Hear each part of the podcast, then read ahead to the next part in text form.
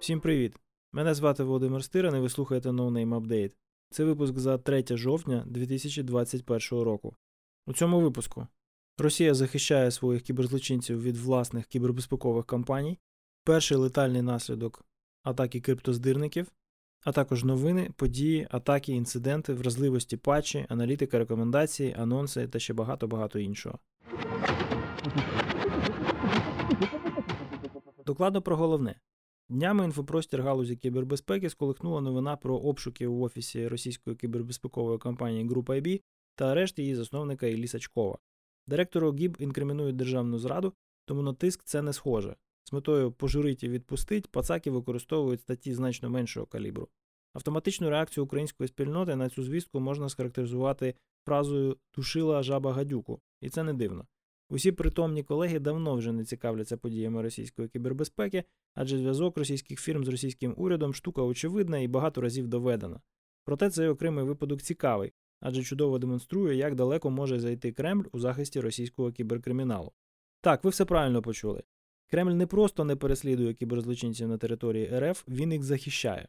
Специфіка компанії Group IB в тому, що вони досить довго намагалися всидіти на двох стільцях. Компанія має клієнтів як в Росії, так і за кордоном, і намагалася утримувати нейтралітет в геополітичних розборках, спрямовуючи увагу на боротьбу з кіберзлочинністю. Для цього ГІБ надавав послуги як кіберзахисту, так і розслідування інцидентів кібербезпеки, які регулярно приводили компанію на батьківщину. Ризикованість такої діяльності в РФ полягає в тому, що усі країни як країна, Росія замість того, щоб садити злочинців в в'язницю, використовує їх у своїх політичних інтересах. Це дозволяє Кремлю іноземні цілі в кіберпросторі атакувати і уникати прямої атрибуції. Мовляв, я не я, корова не моя, це все патріотично налаштовані хакери, які ніяк не пов'язані з урядом.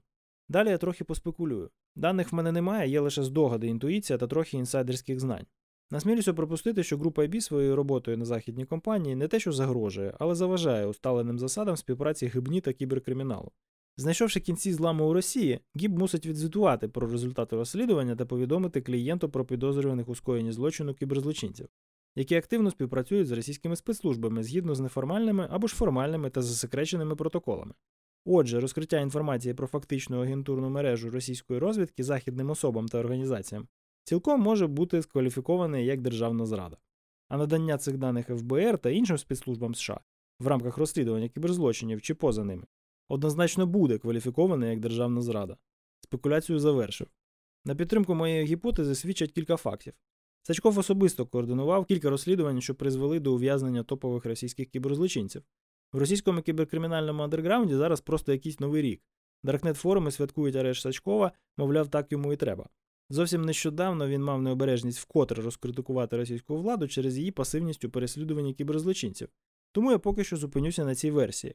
Підсумовуючи ще раз, якщо в когось залишилися сумніви, будь-які стосунки з російськими кібербезпековими компаніями, професійною спільнотою, окремими спеціалістами, подетичні означає контакти з російським урядом. Співпраця з ворогом неможлива, а всі притомні вже давно евакуювалися. Влітку 2019 року в клініці в Алабамі відбулася кібератака, яка вивела з ладу медичне обладнання. Під час цих подій в клініці народжувалася дитина, і під час пологів відбулося обвиття поповиною. Це призвело до блокування дихальних шляхів та зниження рівня кисню в крові немовляти. Монітор серцебуття плоду, який лікарі використовують для своєчасного виявлення таких інцидентів, був пошкоджений кіберзлочинцями. Це не дозволило лікарям своєчасно діагностувати обвиття та перейти до кесарового розтину. Внаслідок усього сказаного дитина народилася з суттєвими пошкодженнями головного мозку та загинула 9 місяців по тому. Цю трагедію можна вважати першою зареєстрованою смертю внаслідок кібератак. Це можна було попередити, якби кіберзлочинці обирали цілі з огляду на наслідки своїх дій. Або якби Кремль не захищав щосили кіберзлочинців, які виконують замовлення російських спецслужб. Обидві ідеї звучать фантастично. Які будуть наслідки, думаю, жодних. Пробачте мій цинізм, але індустрія кібербезпеки чекала на першу летальну жертву кібератаки дуже довго, а коли дочекалася, нічого не сталося. Щоправда, тоді в Німеччині так і не вдалося довести причинно-наслідковий зв'язок між кібератакою на шпиталь, необхідністю перенаправити карету швидкої в іншу установу та смертю жінки. Іншими словами, суд встановив, що пацієнтка загинула б за будь-яких обставин. Попри те, що випадок в Алабамі пов'язаний з діями кіберзлочинців напряму, ймовірність наслідків дуже низька. Це нагадує мені часи, коли ми, затамувавши подих, чекали, поки автономна автівка зіб'є пішохода на смерть, і що після цього розробники штучного інтелекту нарешті візьмуться за розум. Перша жертва настала і нічого не змінилося. Рівень толерантності людства до таких випадків виявився дуже високим. Зараз Тесли на автопілоті збивають кілька поліціянтів за раз, і такі інциденти цивілізовано врегульовуються в суді. На фоні загального пофігізму публіки кіберкримінал сам по собі не зміниться. Я чув заклики показати цей кейс кожному криптоздивнику, може в них прокинеться щось людське. В деяких ransomware платформ та груп справді є списки заборонених категорій цілей, проте вони мають декларативний характер. Цілі схвалюються та скасовуються вручну, і кожне таке скасування коштує платформі мільйонів доларів комісії. Про якийсь кодекс честі в цій професії говорити смішно. Якщо одна з найуспішніших криптоздивницьких платформ Rivel внаглу тирить бабки у своїх клієнтів, про що взагалі тут можна розмовляти?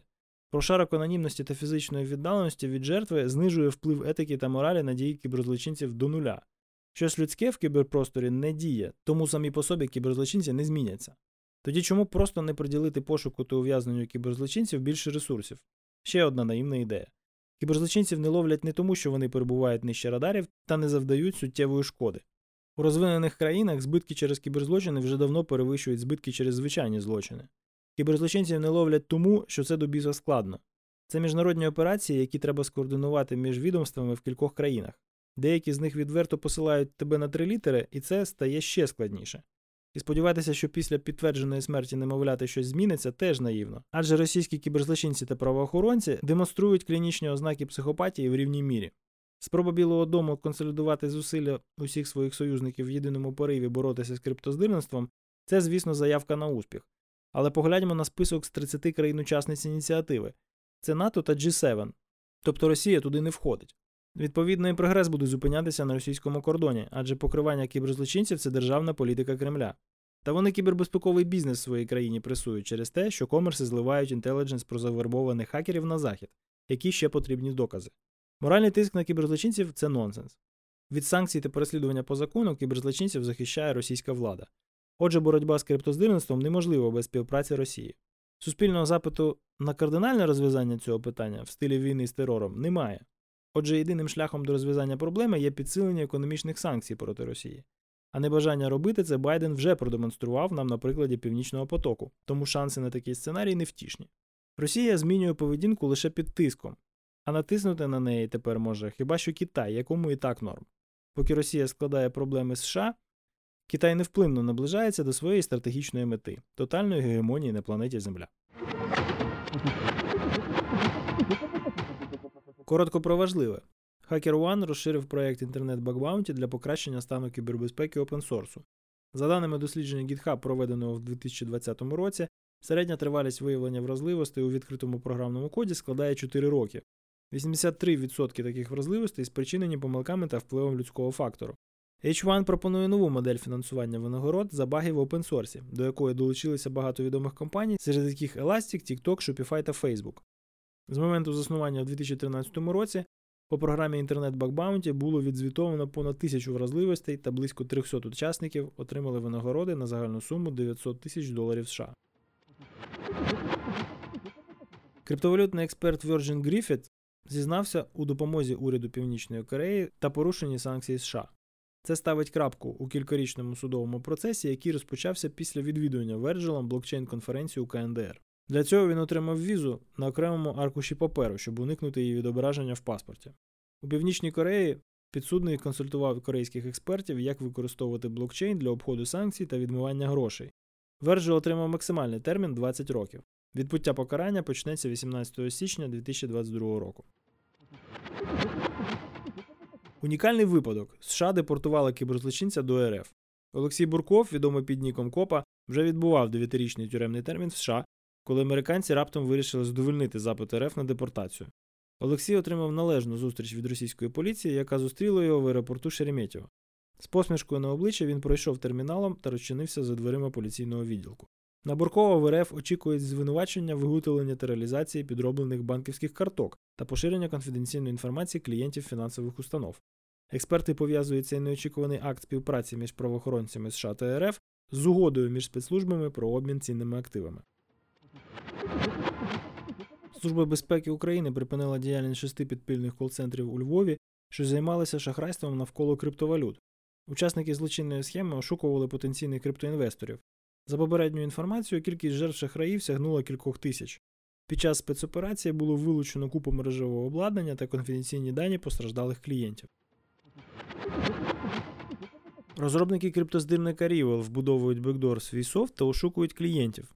Паралельно з ключем розблокування зашифрованих систем, які клієнти Rival намагаються продати жертві, існує інший ключ, який Rival може продати жертві напряму та забрати весь викуп собі. У Даркнеті починаються обговорення цієї поведінки розробників та надаються докази. Дуже цікаво буде спостерігати за розвитком цієї кримінальної драми.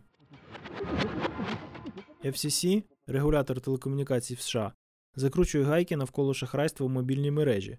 Зокрема, підсилюються вимоги до мобільних операторів щодо захисту проти сімсвопінгу та зловживання з перенесенням номера на іншого оператора. Обидва види шахрайства допомагають злочинцям отримати доступ до важливих облікових записів жертв через викрадення мобільного номеру та відновлення на нього паролю доступу або отримання коду мультифакторки в СМС. Прикладом такого шахрайства є розпіарений в Україні кейс кредиту через дію, який насправді виявився викраденням номера телефона та інших важливих облікових записів. Керівництво ЦРУ під час каденції Дональда Трампа цілком серйозно планувало викрадення та навіть вбивство засновника Wikileaks Джуліана Асанджа протягом його переховування в посольстві Еквадору в Лондоні. Жоден з цих планів не був затверджений, проте розмови велися, і це занепокоює. OnePassword тепер не лише генерує нові паролі під час реєстрації користувачів на новому вебсайті, але й пропонує створити приватну електронну адресу, яка слугуватиме своєрідним проксі для справжнього імейла користувача та захищатиме його приватність від вебсайтів або поштову скриньку від спаму. Ця практика вже впроваджена в Apple iCloud, але чим ширший вибір, тим краще. Akamai розширює свою присутність на ринку рішень кібербезпеки. Минулого тижня компанія оголосила про купівлю ізраїльської фірми Guardicore, що зарекомендувала себе у якості професійного провайдера мікросегментації корпоративних мереж. Вартість угоди складе 600 мільйонів доларів США, і якщо її буде схвалено регуляторами, завершиться у четвертому кварталі 2021 року. Компанія Amazon оголосила бета-версію свого нового домашнього відеодрона під брендом Ring. Метою розробників є зменшення кількості камер відеоспостереження в системах домашньої безпеки. Модель має обмеження в використанні всередині приміщення до поверхової будівлі час польоту до 5 хвилин. Проте цілком можливо, що незабаром здійсниться ще одна мрія фанатів домашньої безпеки, і ми зможемо перевірити, чи вимкнули ми праску або електропічку, не повертаючись додому. Атаки та інциденти. Криптобіржа Coinbase повідомила про крадіжку коштів у понад 6 тисяч їхніх клієнтів з використанням вразливості у двофакторній аутентифікації. Звісно ж, що через СМС. Microsoft поспішає зареєструвати доменні імена, які можна використати для крадіжки логінів та паролів через нещодавно виявлену вразливість в Autodiscover. Розробники програмного забезпечення використовують баги в механізмах перевірки SSL сертифікатів в OpenSSL для того, щоб обійти засоби захисту, які використовують цю криптографічну бібліотеку. Електронні підписи шкідливого коду при цьому успішно проходять перевірку у Windows. Новий троян під Android під назвою GiftHorse вкрав купу грошей в користувачів 10 мільйонів смартфонів з понад 70 країн, потайки підписавши їх на платні сервіси. Вразливості та патчі. Microsoft вбудовує в Exchange нову фічу для термінових та тимчасових фіксів безпеки.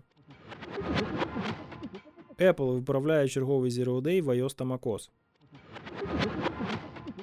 VMware щойно виправила критичну вразливість у vCenter і її вже активно експлуатують нападники.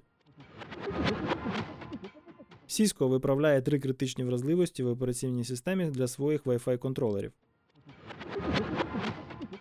Google випустив оновлення до Chrome, що виправляє дві Day вразливості, які вже експлуатуються нападниками. QNAP виправляє низку вразливостей безпеки у своєму відео та дисковому обладнанні. Аналітика. Дослідники виявили зразки шкідливого програмного забезпечення, які спершу уражають лінуксову підсистему у Windows, а потім вже проникають в хостову операційну систему. Брайан Крепс у своїй статті пояснює принципи перехоплення одноразових паролів двофакторної аутентифікації та екосистему ботів навколо цієї кіберзлочинної бізнес-моделі. Дослідження показало, що більшість дорослих американців не поспішають користатися мобільними пристроями для доступу до персональних медичних даних. Серед можливих пояснень схильність до обговорення медичних проблем з лікарем віч на віч. Рекомендації. Чудове початкове орієнтування в хмарній безпеці від TLDRSEC. Опис нових функцій приватності iOS 15 і як їх вімкнути просто зараз. Два чудові вебсайти для перевірки, яку інформацію власникам інших вебсайтів розкриває ваш веб-браузер. Facebook розкрив код своєї утиліти для перевірки безпеки Android-додатків під назвою Mariana Trench. Введення в безпеку смарт-контрактів для пентестерів. Зустрічайте SuperMem – безплатну утиліту аналізу вмісту оперативної пам'яті від CrowdStrike. Американські агенції NSA та CISA випустили керівництво з підсилення захисту рішень VPN. Анонси. Осіння зустріч у вас в Київ відбудеться 30 жовтня. Не забудьте подати доповідь та зареєструватися. Четверта група курсу BSG Web Application Pentester Training стартує 5 жовтня. В групі є одне вільне місце. Сміхуйочки. Паніка навколо шпигунської програми Pegasus від NSO Group досягла таких масштабів, що розробники шкідливих програм використовують її для поширення трояна AV Pegasus, що маскується під засіб захисту від Пегаса. До речі, Джек Рісайдер з подкасту Darknet Diaries записав дуже цікавий розбір драми навколо НСО. Рекомендуємо до прослуховування. Дякую, що слухаєте No Name Update. Якщо цей випуск вам сподобався, поставте йому вподобайку у вашому подкаст-плеєрі та поділіться ним з друзями. Цей та інші випуски No Name Update можна знайти на нашому вебсайті nonamepodcast.org. Там саме зберігаються інші серії нашого подкасту, такі як регулярні довготривалі епізоди на спеціальні та актуальні професійні теми, а також інтерв'ю з успішними професіоналами з кібербезпеки. Нас можна знайти в усіх популярних соцмережах. А якщо ви хочете нас підтримати, то найпростіше це зробити на Патреоні за адресою patreon.com. Цей випуск для вас підготували аудіоредактор Костянтин Жданов, редактори Віктор Зуєв та Володимир Стиран. До наступного разу залишайтесь в безпеці.